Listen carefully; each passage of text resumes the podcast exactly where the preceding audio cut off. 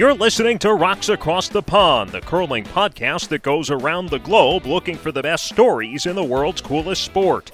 We have curling news and views for everyone, whether you're playing in your Thursday league or following your favorite teams on tour. Now, here are your hosts, Ryan McGee and our professor of Peel, Jonathan Havercroft.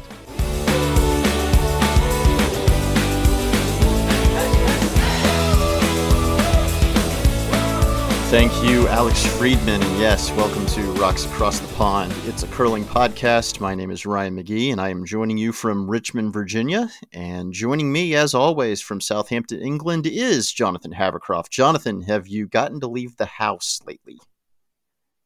I went for a run this morning. That was very exciting. That's about it. Oh, we ordered. All right. The thing I had for the first time in uh, 11 weeks were French fries last night. Okay. You made homemade, or did you have them? No, homemade French homemade French fries suck. No, like no, proper then, you, then you're terrible at making them. Maybe I am, but I was like, no. We got we had Uber Eats deliver us burgers and fries. okay. Good. I got nice. like loaded cheese fries. It was excellent. So that's been the highlight of my weekend. All right, so what have you been eating? Because I've been eating terrible during quarantine.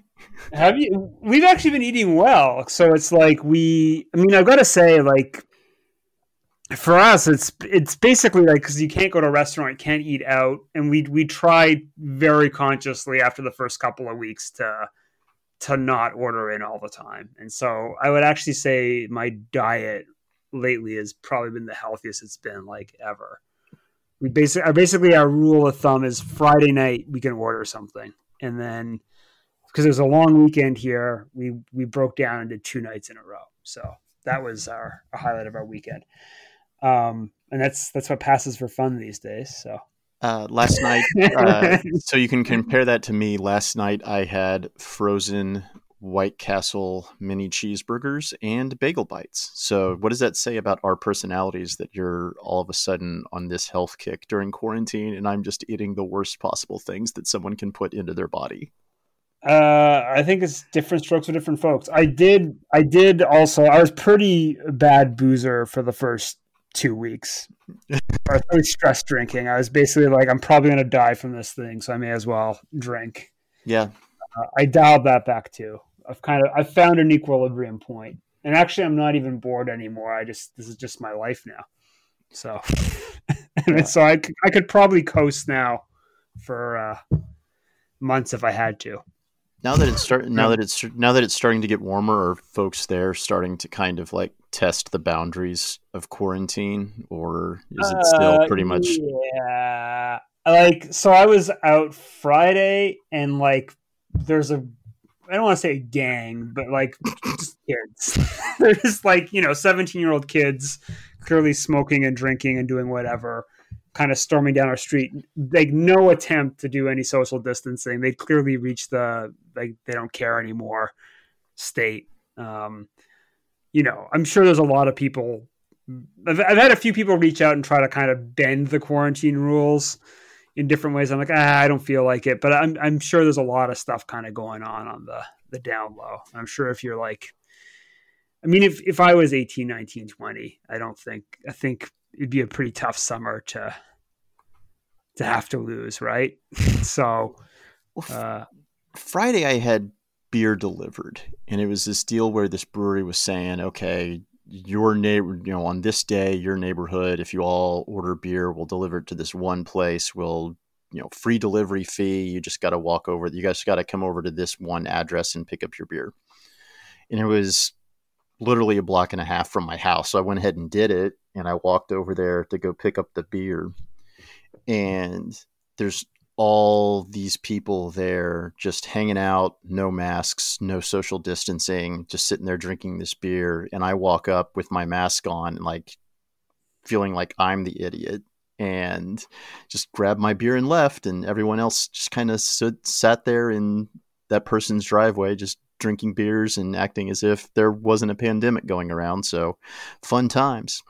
Yeah, I think it's going to be interesting. I don't know how much longer they can people will hold out for sure. I think it's kind of starting to reach its breaking point. I'd say. Yeah, I'd agree. I think people. Yeah, I think people are ready if it's not affecting their immediate area, they feel that none of this exists. And I think we're where I live, there's a little bit of a bubble, and you don't have. I, I imagine there's a lot of people who live around me who don't know anyone who's gotten it or known anyone that um, has either died or almost died from this thing. Yeah. And I I think being in that bubble, they're starting to say, okay, enough of this. It's obviously not a big problem, so we can just go back to doing things as normal. And I think that that's a dangerous proposition. And I think that that's one of the reasons that I'm having every time I hear people talk about, oh yeah, we'll have curling in the fall, it'll be fine. That's I kind of think you know pump the brakes here because anything can happen between now and September, October, and mainly you have a summer where people are going to feel like this was all blown way out of proportion. Why aren't we acting like normal? And I'm very interested to see what happens middle of July because in June people are going to people are going to start just saying, okay, we're going back to normal. To heck with all this. And I'm very I'm very fearful of what might happen in July based off of that. And then if if there's another huge spike then then forget about it. Forget about everything until until there's a vaccine. Yeah, maybe. I mean, I think so. I'm doing a fair bit of work where we're like looking at how to run university next year, and uh, I think most of the lecturers are concerned about social distancing and how you run a classroom in social distancing, but actually, like the experts who the university is consulting, it's all about testing. Mm-hmm. Which they're like less concerned. It's interesting. Like they're less concerned about how many people are in a space versus can you kind of create a bubble on a university campus, for lack of a better term, where it's like have have all the students been tested? Do you have a rapid testing regime? And apparently, there's a couple there's a couple like promising things I heard this week that there's they're pretty close to being able to roll out some quick mm-hmm. tests, um, and that that could kind of be a game changer. So it's basically, can you test a lot of people on campus? Like one one thing that was pitched to us was basically. Uh, you'd almost have staging points. People would have to come to campus, get a 20 minute test, and then they'd be allowed inside the, the campus area. And then you could, but then you could be close, right? So, or they'd kind of talk about breaking the campus up into different zones and different colors. Hmm. And so if you're blue color, you can go here. If you're red, you go there. So, and then if you break I the think, bubble, if you, if you break contain, you have to be tested again, basically. Yeah. And so it's it's it's it, oddly I kind of came away from that meeting being optimistic, but also like I'm like, okay, like I can see how this might work, but it'll also be a very very different experience for like everyone. Mm-hmm. Um, uh, and so I th- I actually think that like curling's got a shot to be um back in some shape or form, right? Like it may not be like the full regular league. Probably the post game socializing is not going to be there, but it's if you think about it, it's like it's not like basketball or football or any of these other sports where people like right up in each other's face. There's a lot of sweat and kind of breath going on. Like it's it's a pretty easy sport to to keep your distance normally. Maybe maybe it strips down to three person teams. Um, maybe it means it's every other sheet or whatever, but it, it doesn't strike me as being um, that hard a sport to bring back. Uh, I know they're they're talking in Scotland about bringing back lawn bowling, which is basically summer curling without the sweeping, right? so I'm like, so Scott, the Scottish government's going to let lawn bowling clubs open back up. Then I that that to me was a sign that at least here, the the Public Health England, Public Health UK are probably getting ready to let some some form of curling come back. And that's like there's still pretty strict rules. Like it's I know the golf courses are starting to open back up, and the rule here is only two people on a hole at a time. Um, you can't really stick around. The clubhouse is still closed, but you and you basically have to show up like five minutes before your tee time, and you've got like a window. Uh, and so it's kind of, kind of tightly controlled that way, but they're at least letting people back into the facilities. So, so my question with regards to that one, how many curling clubs are municipally owned and how many of them are even going to be allowed to open? And then two, if you don't have bar sales and you're all and you're decreasing the number of people who are playing, so you're decreasing the number of people who can be paying league dues. Are there some clubs where it's not going to be worth turning on the ice plant because they're going to lose a lot of money. Uh, I think so. I mean, so it's going to vary. In Canada, there's a lot of municipally owned clubs. I don't think there's too many in the U.S. I think Chaska, maybe. I'm not sure if Blaine is or not. Like, there's a couple of Twin Cities that, if they're not owned outright or at least in some kind of partnership with the municipality, but most of the clubs that I know in the U.S. are um, member owned in some way, shape, or form. Um, it could be. I mean, I guess there's a kind of couple of different ways to go about it, right? Like, uh, this may be a time where clubs have to do a fundraiser just to kind of bridge or or apply for grants and just just to kind of bridge the the cash flow issue for the early part of the season. It could be they delay their start. Um, Canada, there's a lot of municipally owned clubs, so I think there the government will have a bit more of an input. The UK, it's mostly privately owned, or it's either privately owned in the sense that it's like one or two individuals who own the facility, or like a privately held company, or it's owned outright by um, a council, like a municipal council. So uh, I kind I kind of got a feeling that like at least in Scotland, I think that the rinks will probably open, if not on time, on time, like at some point in the autumn. I'm feeling a bit more optimistic about that than I have been in the past. So, not sure about Canada really. Haven't really heard much in Canada about that. So, what about your rink? Like the the arena club rink? Is your ice hockey rink going to reopen or is it shut down? I, I think they're yeah they're still shut down, and that's one of the things with being an arena club is we don't really have any say over anything. If our if our rink isn't able to reopen, then obviously there's no curling for us. You know, we're at the we're at the we're at the mercy of whatever they decide to do. And then what if they what if they go out of business? If they go out of business, then our club dies, and we've already played our last game as a club, unless until we get ice again. So yeah. Who knows? I don't. Do you guys own not... your own rocks though, or not? Yeah, we do. We own the rocks. Are there other rinks nearby? Both, both sheets of ice in Richmond are owned by the same dude. Hmm. And we can't get on the other under, one. Can your club buy it? What's that? If he goes under, can your club buy it? I mean, that's one of the questions you would have to ask is can anyone, can the members of the club come together and come up with enough money to buy it and do something like yeah. what Frogtown in Minnesota did? But I don't know yeah. the, I don't know the answer to that question because I'm not on the board. yeah. I mean, I, I think it'll be, I, it's, it's kind of tough because actually, especially in the U.S., it, there was some serious, serious momentum for dedicated facilities, and both the kind of health impact, right, about losing a season or half a season, and also the economic impact, not just like not just the economic impact in terms of the club's cash flow, but the economic impact of if you have a deep recession, which the U.S. is having, um, pe- like people where the first thing they're going to cut is obviously like their leisure activities, and so there's going to be a big cut in terms of just people joining clubs too. I think so. Mm-hmm. Uh, it'll be interesting to see what the impact is. I mean, there's any consolation, like we started the Oklahoma Club in the middle of the Great Recession, right? And yeah. uh, the flip side was some things that um, may have been more expensive to get at other times, like rocks. Rocks, rocks were actually kind of pretty easy to get because there were a lot of clubs in Canada that had gone under, and uh, the the company we bought the stones from they just had a lot of rocks sitting in there, We used rocks sitting in their warehouse, so you could actually get them at a at a discounted rate. Um, ice plants, because so with other rinks, if rinks do start going under, there's going to be a lot of ice plants on the market too. Yeah, so I think it, it may just be that if if clubs, um, you know, they could like occur if it's a member owned club.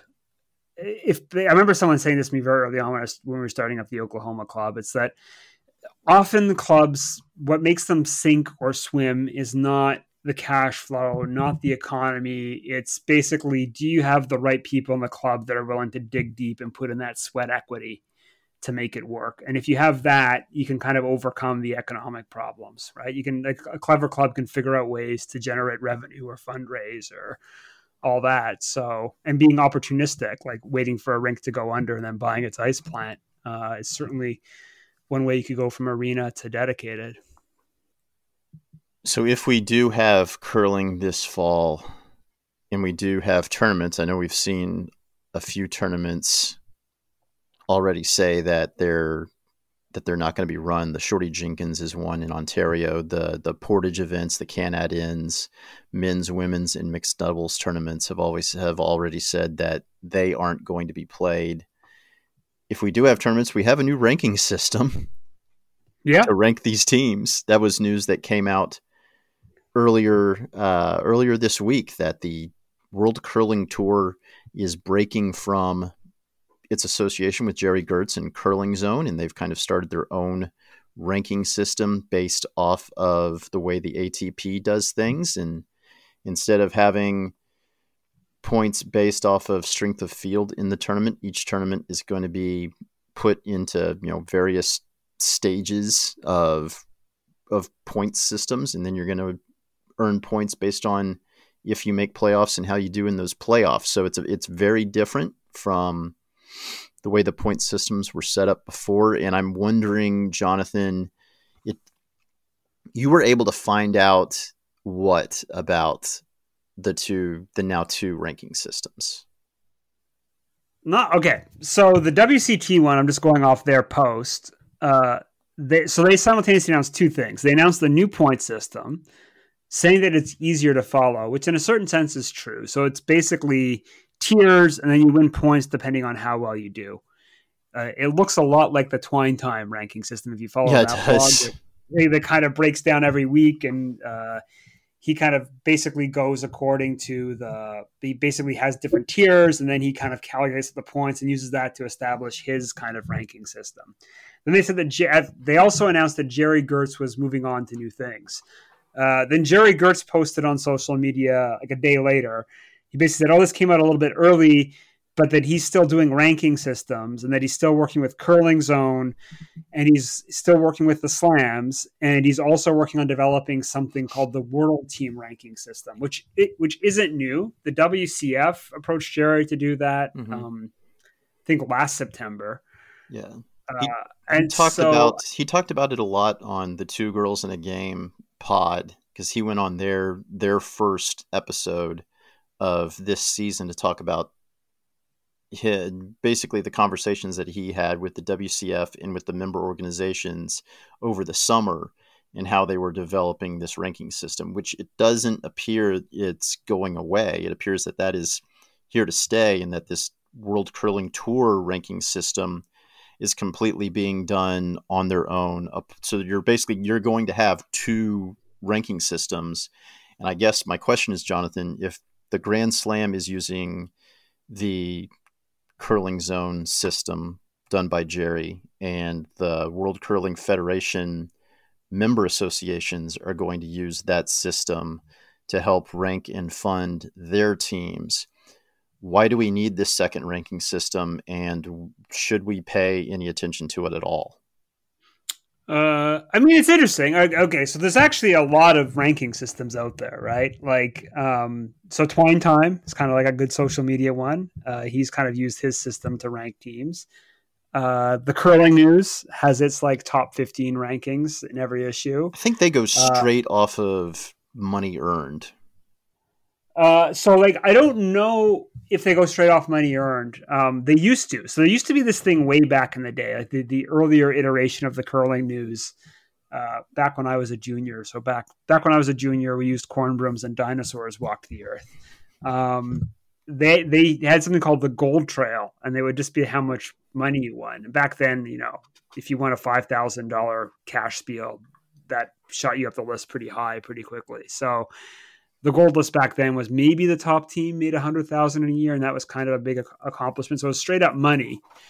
Um, I think the bigger question here is what's the function of the World Curling Tour, right? They can have a ranking, but really, it's a, its first ranking when it was coming along for the World Curling Tour was to determine which teams to invite to the Players Championship.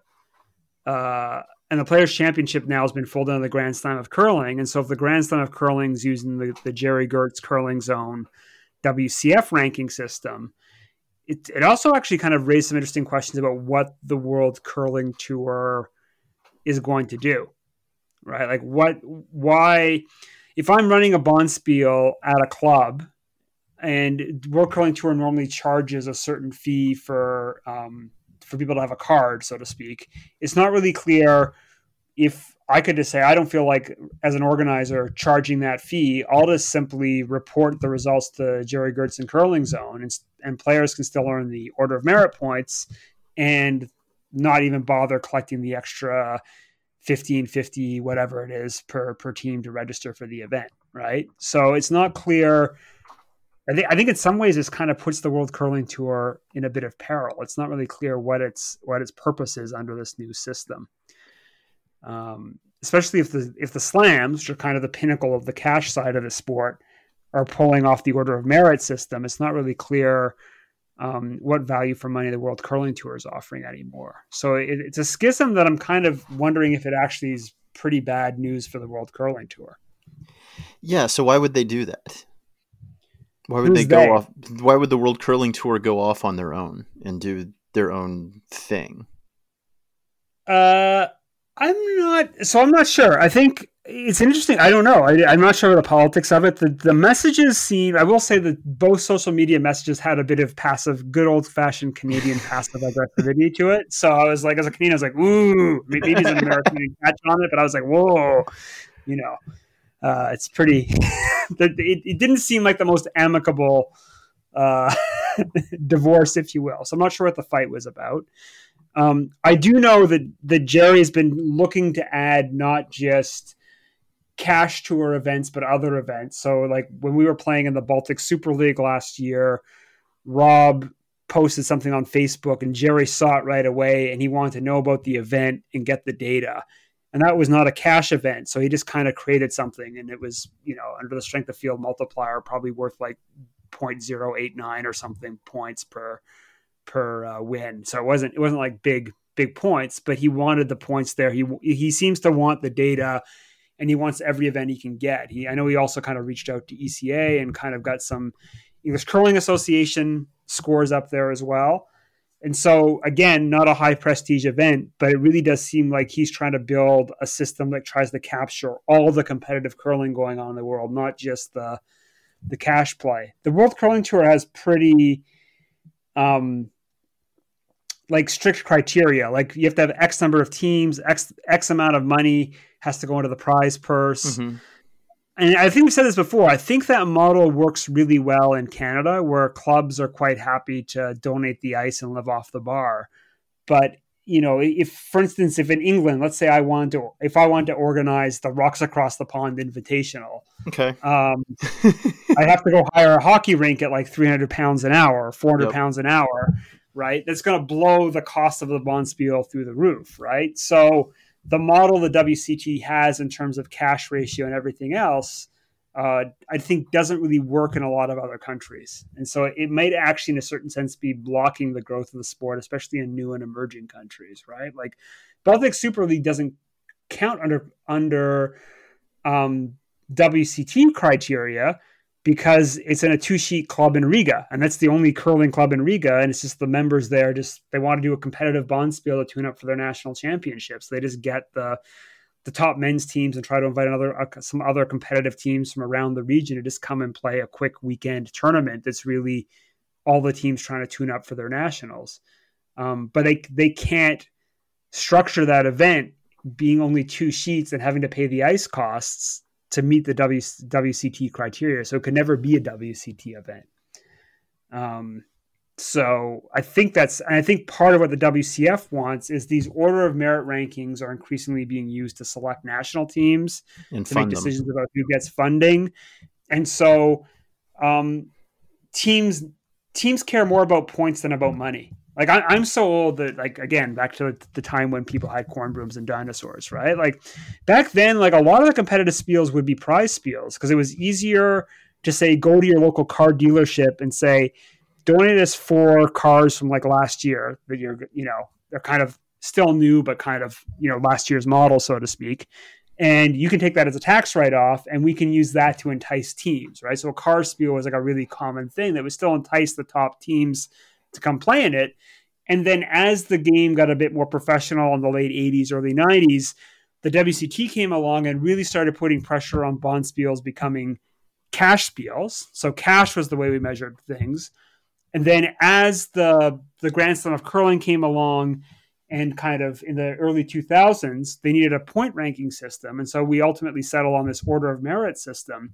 And now teams trace points, right? I, I remember mm-hmm. playing in a bonspiel last year and the opponent, he could just rattle off. He, he basically they planned out their season based entirely on what the strength of field multiplier was for bonspiels, and they basically had a very clear strategy. If we want to go some high, we want to go some high ones, but we also know we can't win those. So we also have to go find a couple that we know we probably will win. So we end up getting a nice pattern of of points, so that we can then qualify for events that we want to qualify for, like slams and like um, getting themselves a bye to the provincials or all, all all the other kinds of things that go with points like the cash is still good because it helps underwrite the team's mm-hmm. expenses for the year. And obviously, no one's going to complain about winning cash. But teams are primarily now driven by points and by the strength of field multiplier, not by how much cash there is on the table. I think one of the one of the other big differences, and I don't know what the what the curling zone slash Grand Slam slash World Curling Federation system is going to look like going forward, but you basically got points for every win. And it looks yeah. like the new system that the WCT is doing, you only get points if you qualify, and then you get points based off of how you finish. So I was a when when I first saw it, I thought, oh, the um, the most important the most important games in curling are now the tiebreakers at the Grand Slam. But now that you found, now that we saw shortly after that the Grand Slam is still using the old system, I mean that's that's no longer the case. But yeah, now the now in terms of the WCT's system, the tiebreakers are almost more important than any, than any other game because it's the difference between a large number of points and zero points.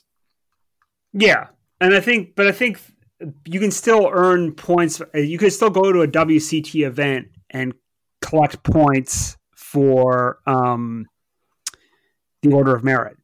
Correct. Right. Yeah. So, like, I think we played we played RCMP last year. I don't think it's a WCT event. I don't think it was on the WCT webpage. It may, it may be, but they, there was there was no announcement about its point value or anything there.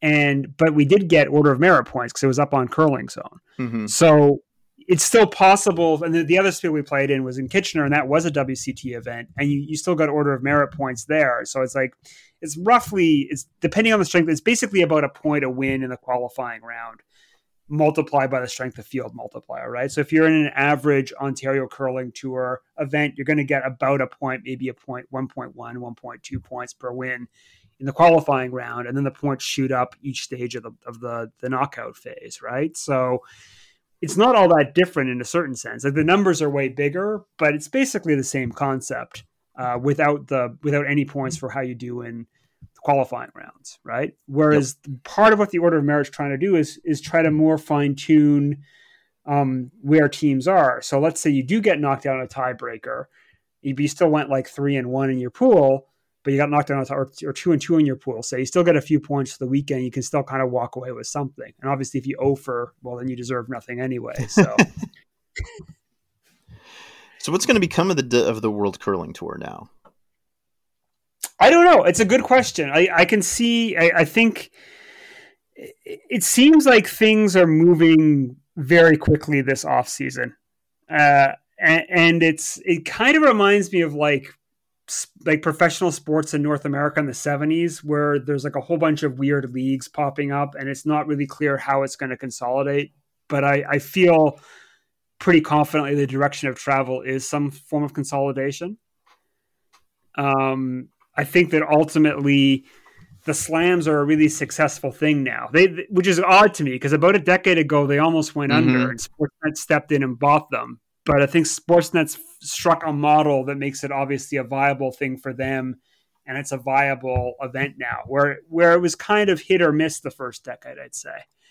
Um, so I think the slams are basically defining at least the cash side of things, and obviously the World Curling Federation, because it controls access to the Olympics, which ultimately drives everything, controls the kind of international competition side of things it's not clear to me where the World Curling Tour fits in that model. And it's not really it, it, so there's kind of two weird things going on here, right? This world team ranking thing is actually aspiring to capture any competitive tournament or event on the planet, which at one end is kind of fantastic, right? That you could show up and organize, say, a six or eight team tournament in Latvia or in some other emerging curling country. The teams can participate and they can collect points and they can kind of climb up the world rankings.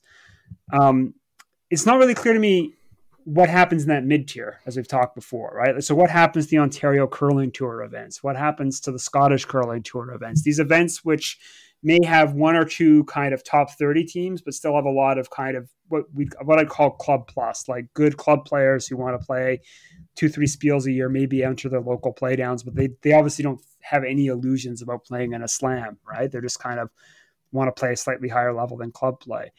Does this format enhance that, or does it mean that those events simply fall away because they're they they're neither slams nor kind of anything else? I guess that's the kind of big issue. So if the if if they're if those events that you just talked about are part of this world, the World Curling Federation rankings that are also going to help the slams determine who qualifies for them, then then I think that, that that it helps. But if if you've got the if the WCT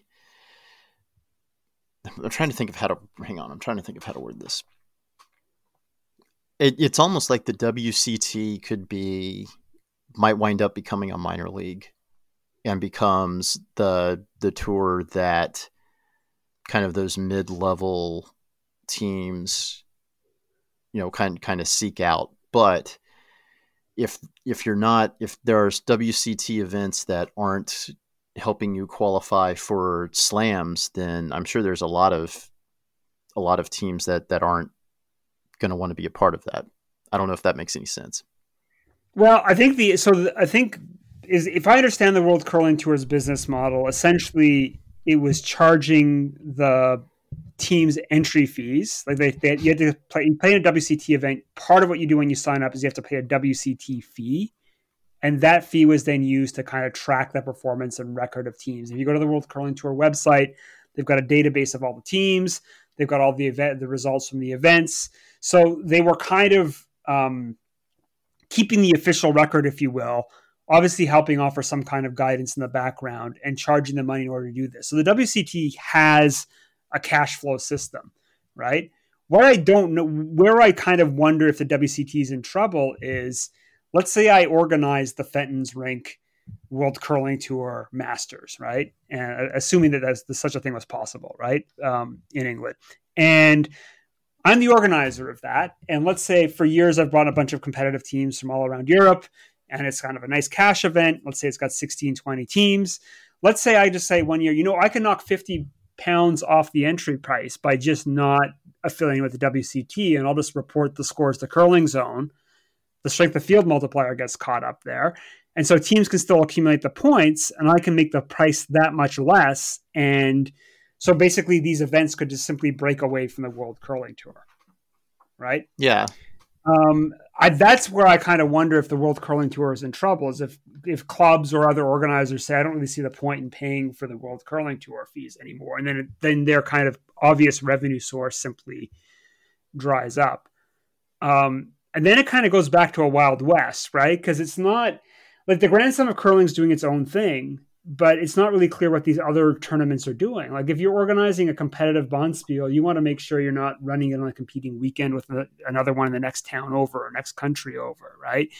Um, you want to make sure you're attracting a good quality field, and that's kind of where curling really still is in this amateur infancy phase. Is at this level here, where a lot of the good competitive teams that aren't quite yet capable of qualifying for slams or playing, but the events are kind of popping up and fading away, right? Like Scott, I've said this before on the show, but the Scottish Curling Tour, which is basically the regional competitive tour in Scotland, it's actually a pretty good standard. Like when I first got over here, it was like Dave Murdoch and Tom Brewster would play in like the Bonspiels there if they weren't playing in kind of the next tier up. Um, you know, the year before Grant Hardy teamed up with Bruce Mouat, he basically played the Scottish curling tour and racked up and won all the tournaments there. But he was basically like, I'm in university now. What I can afford is to basically play this little local tour. And that kind of provided a pathway to him to get on one of the teams now that's like a perennial top five in the world, right? If if that tier falls away, I don't know what takes its place. Mm-hmm. Yeah, that's the. I mean, that's the scary thing for curling that you've talked about really since we started doing this podcast. Yeah, and it's kind of like I, I, I think actually at the upper end the game's thriving, right? The slams are great. I think probably it's now possible for 10 to 15 teams of each gender to if not be full-time pro, at least make a go of it through a combination of national team funding and sponsorship and cash winnings. But that next tier down, which is where you get the next breakout teams, it's where the teams leaving juniors need to spend a few years cutting their teeth there's there's like kind of like nothing there, right? Like every sport needs some kind of feeder system to kind of put the develop the next um, kind of generation of stars, but also to kind of provide a wider base for its pyramid, for lack of a better term, right? And it's not really clear what someone does in those kind of early 20 years when they're jumping from juniors to competitive adult play. Uh, well, and I think one of the issues, and we'll kind of get more into this, is I think right now, I think we've maxed out the number of professional curlers that you can have under the amount of money that is in curling right now. Like, unless the game grows exponentially and tournaments grow exponentially, either here in the US or in China, unless there's growth in one of those two, like huge growth in one of those two markets, I think we've reached our max right now. Yeah, and it, it is weird, right? Like it's what's driving it is a couple of things. So the slams drive it, TV and then. TV money drives it, and then the other thing driving it is Olympics, right? So it's it's clear that countries that have a legitimate shot at an Olympic medal so the top eight to 10 countries in the world can normally go to their Olympic federation, persuade them that curling's cheap, because it actually is a pretty cheap sport to sponsor. And they can normally roll out one to two national teams of each gender, put them on tour, pay for them to go on tour. And I've heard, I've heard the, the figure I've heard bandied about is about 80,000 euros to about 100,000 US is about the cost it, it takes to put a team a, t- a team on tour for a full season, mm-hmm. right? So that's actually something that's viable for a national governing body to do. But it's not really clear outside of Canada how many other teams can either through self funding or sponsorship pony up that money, right? So you probably have you probably have six to eight teams in Canada that can kind of piece together that funding through um, you know Sport Canada funding and what they can win on tour. You probably have ten teams of each gender internationally that can do that but then after that there's a very quick drop off right? Like it's it's very hard to get sponsorship for the next tier down. And then um, it's not really clear what what happens at that next tier right?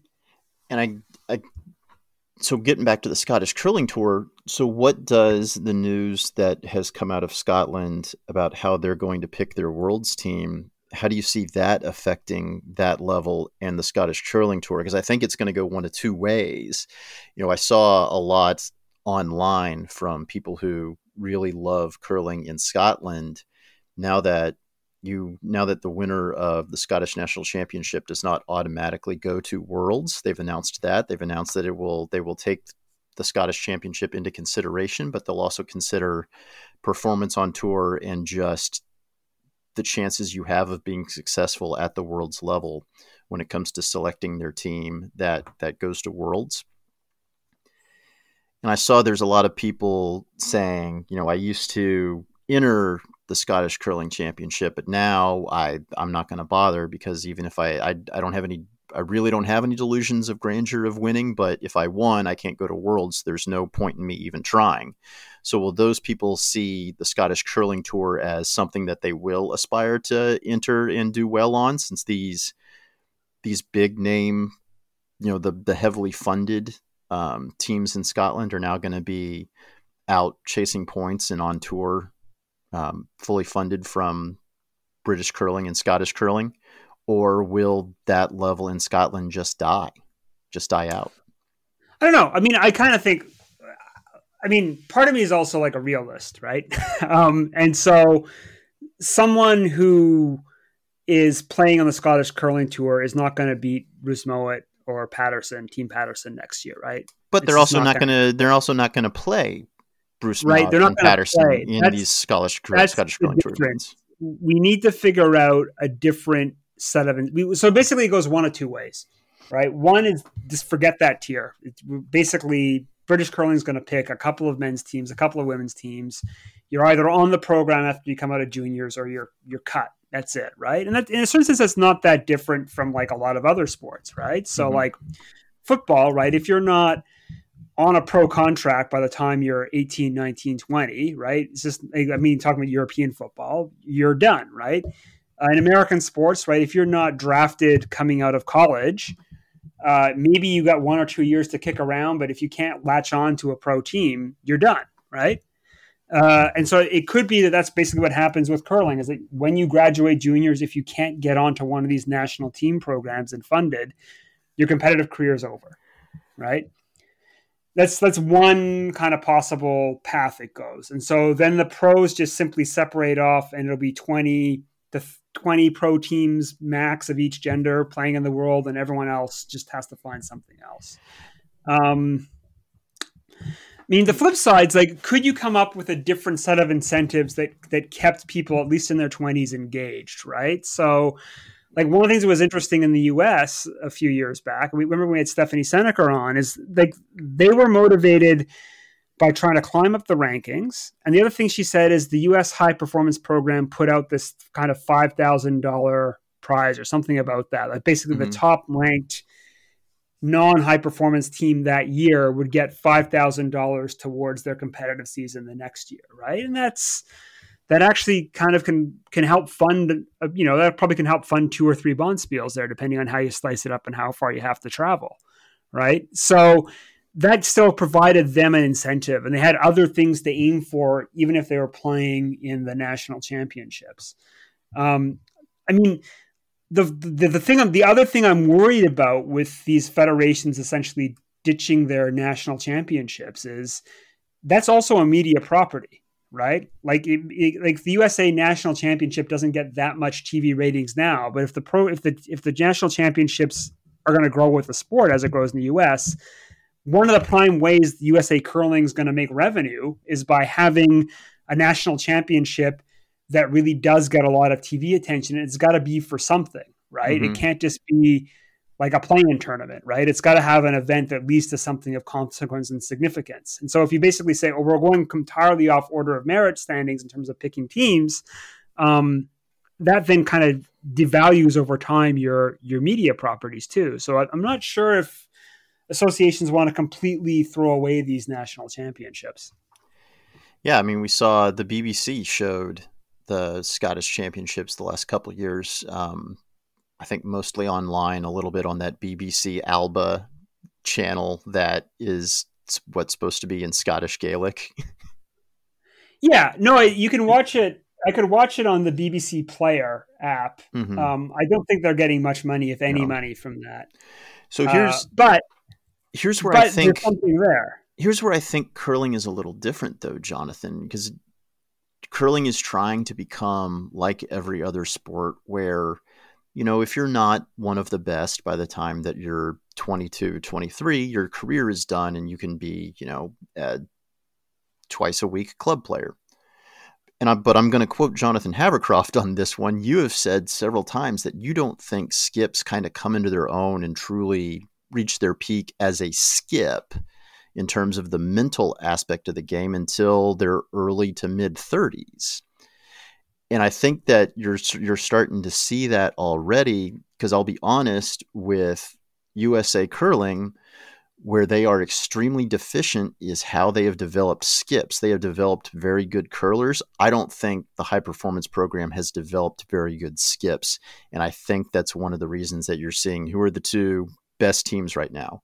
It's John Schuster and Rich Ruohonen, veterans who have figured out this game and and can, for lack of a better phrase, outthink their opponent, and they're doing that. And that's why they're at the top of the high performance program right now. And that's why they're beating the younger teams. Partially is because they're they're they've gotten to their peak as a skip and can outthink their opponent, and that's what's made them the best teams in the U.S. Yeah, I mean, I, will stand by that for sure. Um, you know, the, maybe the one exception here is Rachel Homan, but we haven't seen Rachel Homan at 35, and I think she might be very scary. I know years. what is what um, are what are uh, Rachel Homan and Brendan Bottcher going to look like five years from now? I think really, but you can tell a, you can tell a pretty compelling. If you go look at Kevin Koe's career pre 35, and if you go look at um, Brad Gushue's career pre 35, right? Brad Jacobs. Brad Gushue, and Brad, well, Brad Jacobs interesting. He wins a Brier, but he's still not 30. Has he hit 35 yet? I think. Or is he 33, 34? I think he's still early 30s. I think I think Brad Jacobs is kind of I mean he's been around so long now that people have kind of forgotten about him. He had a really good season this year. I think he's probably he's poised to go on one of these multiple Brier winning roles now. What were we going to say? He's 34. 34, right? So he's close to that peak age, right? But if you look at Brad Gushue pre 35, he wins the 2006 Olympic trial, but it's with Russ Howard calling the shots, right? And then he comes back in 2007, loses the Brier final to um, Glenn Howard on basically a pretty big mental mistake, where he basically he actually quite literally says, "If but guys, if I'm if I make this shot, I, we win the Brier, right?" And he's basically there's partly like a choke thing going on. There's also kind of just like a, a try to play hero ball thing there, right? It took him, I'd say, a decade from winning the Olympic gold to becoming what he is now, which is basically he's either been in the Brier final or won the Brier for the last six or seven years, right? Um, like obviously, again, it's basically been him and Koe. Koe, the knock on him was he couldn't get past Ferbey and Martin back in the day, but he also kind of infamously choked away a few Alberta finals. I think in one case he simply had to draw the eight foot and he threw it through the rings, right? Kevin Koe today does not choke away finals, right? He's he's kind of known as the most clutch guy in the sport, right? And it's he's basically basically two things happen in your 30s. One is you've kind of learned how to properly calibrate that risk reward part. And two is you've basically, I think, for like at least elite skips, kind of figured out how to overcome that choking impulse, right? They've got, you basically develop that mental toughness.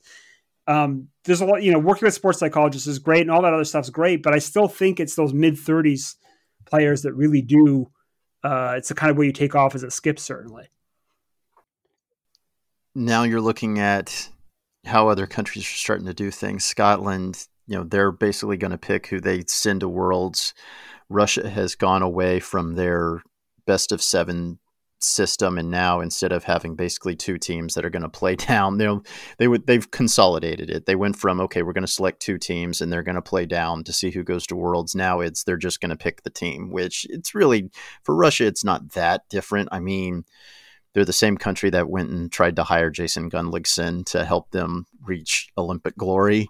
Um, so I'm, I do not think we need to be up in arms over how Russia is is going to pick their teams, but it it does have an effect, and all of this is because of the Olympics and because of how curling has chosen to select what teams qualify for the Olympics. I think that they've they've they've basically killed off the worlds because they've now with this year's worlds being canceled all these countries only have one shot and they're all freaking out because the last thing they want is for someone to pull an upset at their national championship go to worlds and get beat and then all of a sudden you're out of the olympics.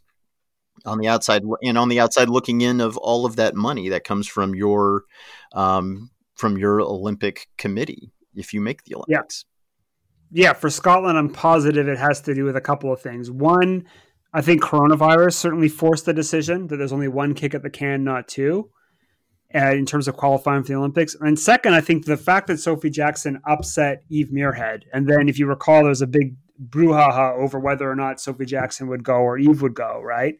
Um, I think basically the board probably said if we sent because then Sophie Jackson didn't qualify for the playoffs, and it's like if we have a Sophie Jackson incident on either side this year, we don't qualify for the Olympics, and that's a multi-million pound problem, right? That they get one to I think about one and a half million pounds a year. to fund their program. And if they don't make the Olympics, they're not getting that one and a half million pounds. It's it's something that Sweden's been doing, although it, it, it's a little different because it's Scotland is really they are stuck between kind of the Swedish system and the Canadian system because they are like Canada they have a lot of tradition in this sport so they don't want to going full Sweden, if you're if you're Scottish curling or British curling, um, is going to create a problem with a big problem with the grassroots aspect of this sport in Scotland. Uh, and the same thing would happen in Canada, which we'll get to here in just a little bit. Um, so they can't go full Sweden, for lack of a better word. Um, but they also have to be involved in the Olympics because they've gotten the taste of that money from from the Olympics and part of it is the WCF's fault for putting all their eggs into one basket here with the worlds. And there's really, like, you look at the way different team sports have countries qualify for the Olympics, and the only one that's like it is men's basketball, where you have one shot at, at the FIBA World Cup to qualify for the Olympics, and then you have a couple of other basic. Then you have basically a second chance tournament if you don't qualify at this one Worlds. But every other sport really diversifies the way that you can get in. There's not just one tournament that you have to qualify for and do well at in order to make it. You have different qualification um, aspects from from each region that you're in. You can go and win your win your way in through, say, the Pan Am Games in um, in North and South America, or you can go in through Worlds, or you can go in through a World Cup series.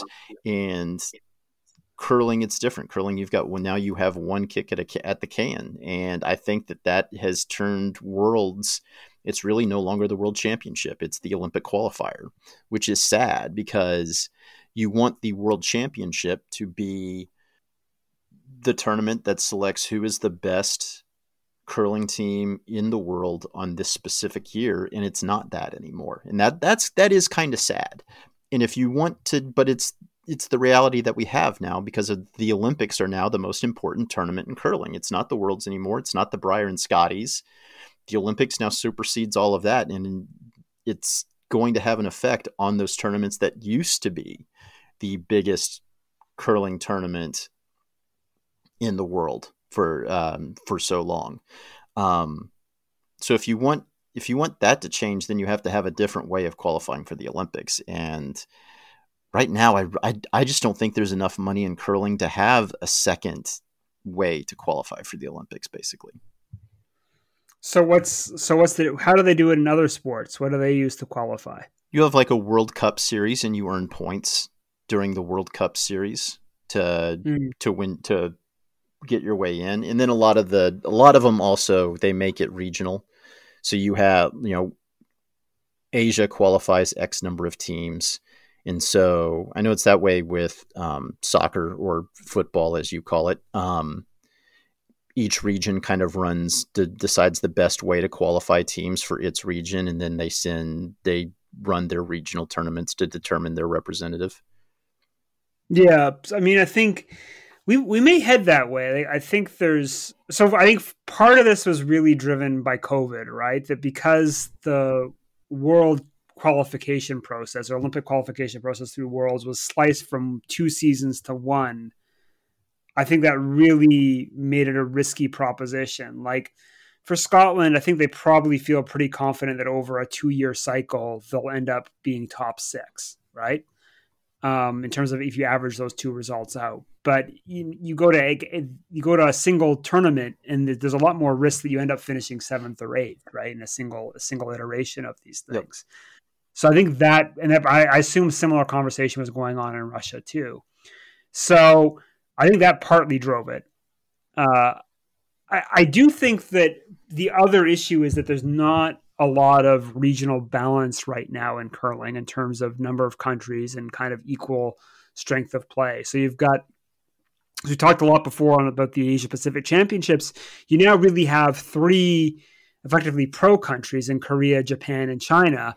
And then you have a lot of other emerging countries. And so we've kind of talked about how there's a pretty big gap. Like Jason Chang's come on and talked about that on our podcast, right? There's a really big gap in the Asia Pacific championships.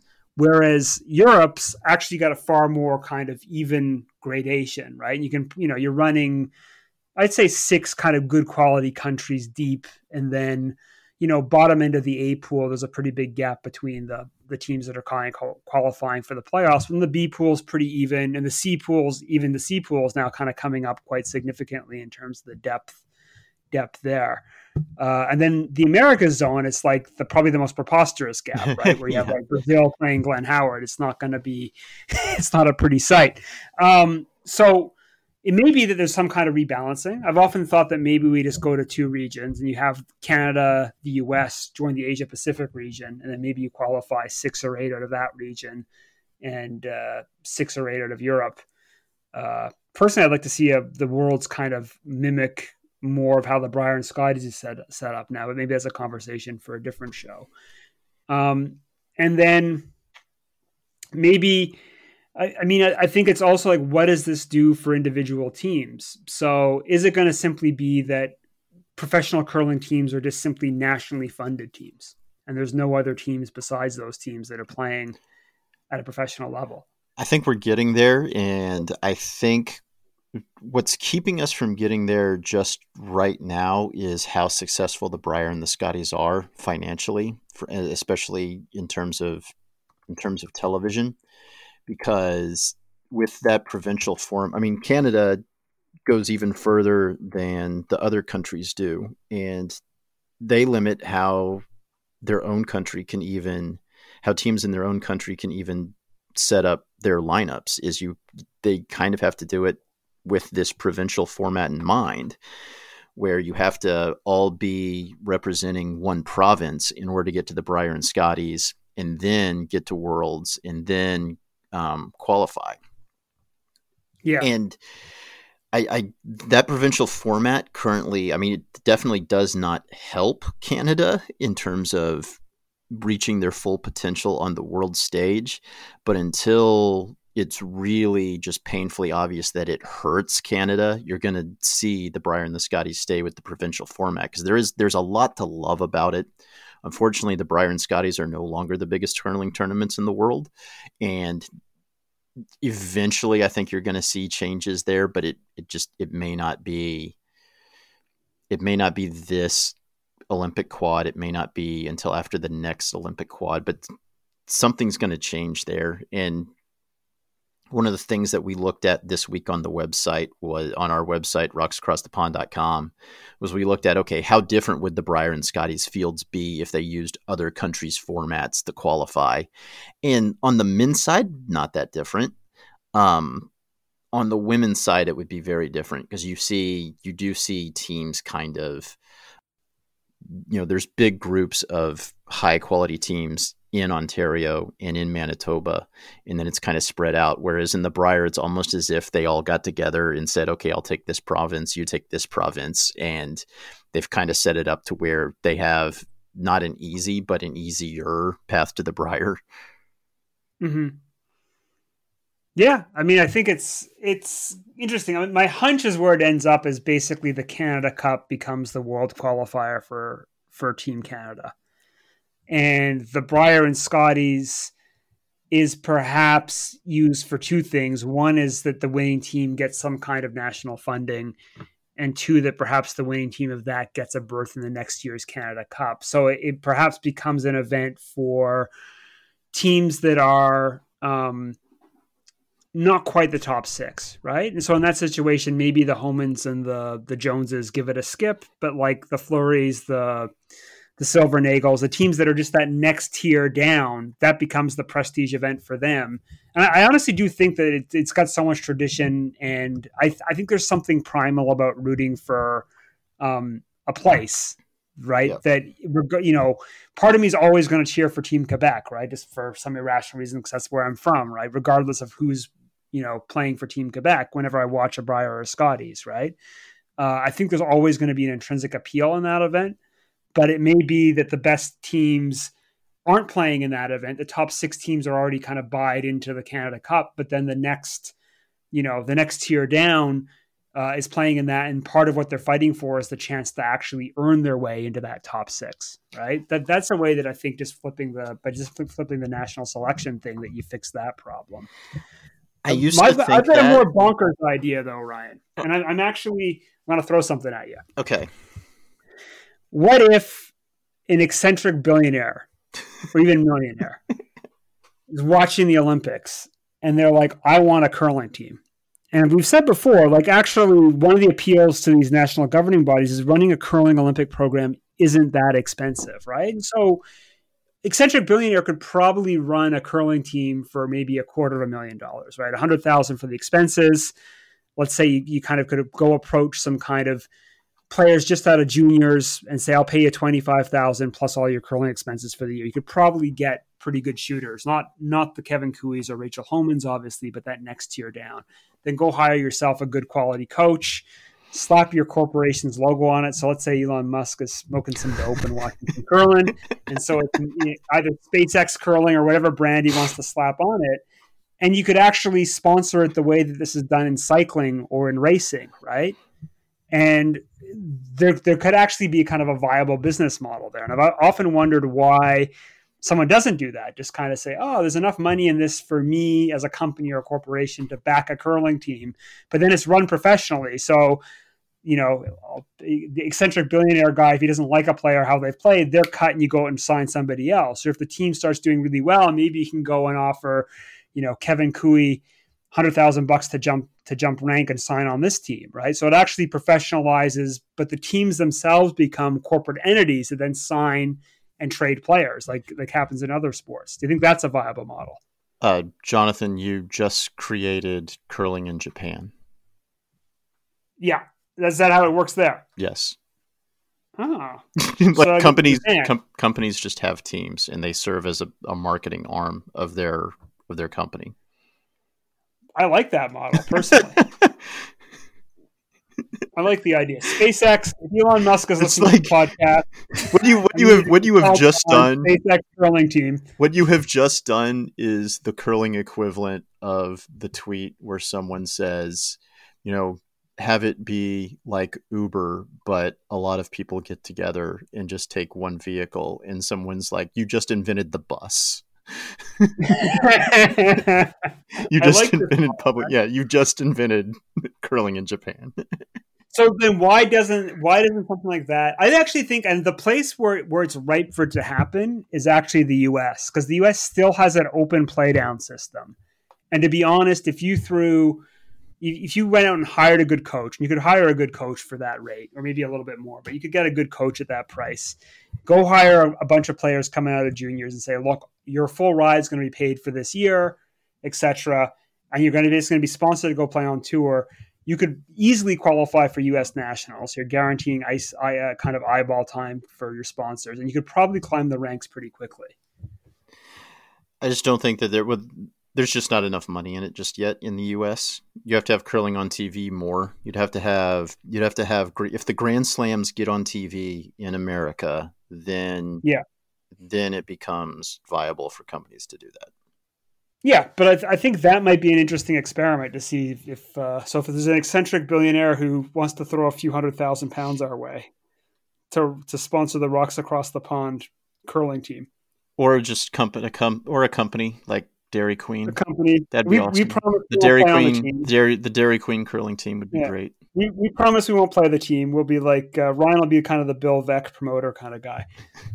I like it. I'm down. I'm completely down. Let's do it. I'll be uh, I'll be the Billy Beane kind of deranged uh, general manager, kind of coming with counterintuitive counterintuitive uh, analytics. Uh, anyway, that's my fantasy. I'm not Uh, losing my mind at all in lockdown, am I?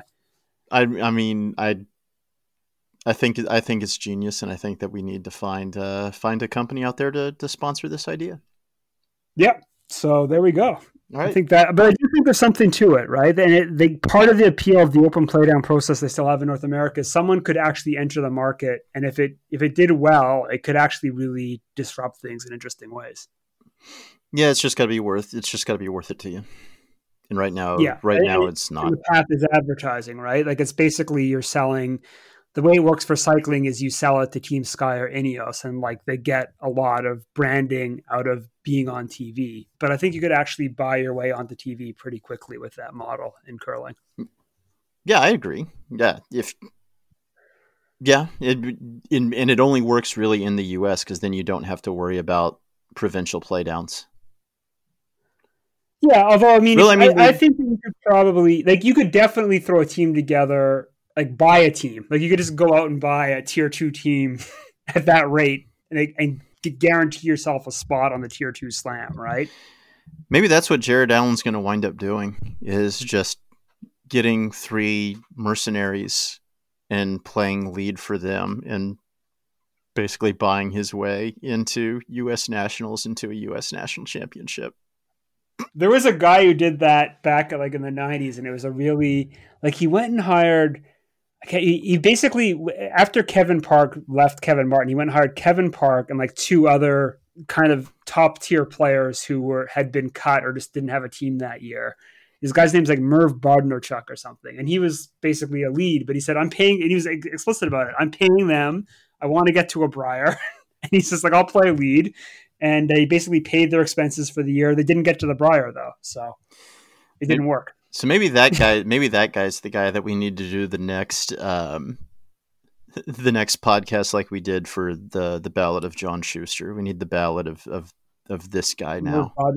Yeah, I've got like a lot of very odd trivia for like '90s curling. I've, you could we could do a whole podcast where you ask me weird things from the '90s. Jonathan, tell me. just we just get we just get a bottle of bourbon and just say, Jonathan, tell me a story. tell me, tell me what it was like in the '90s. Yeah, basically. All right.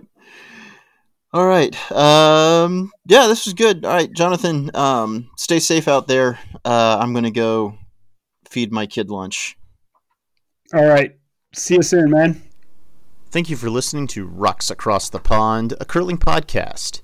You can find all of our previous episodes and blog posts at rocksacrossthepond.com.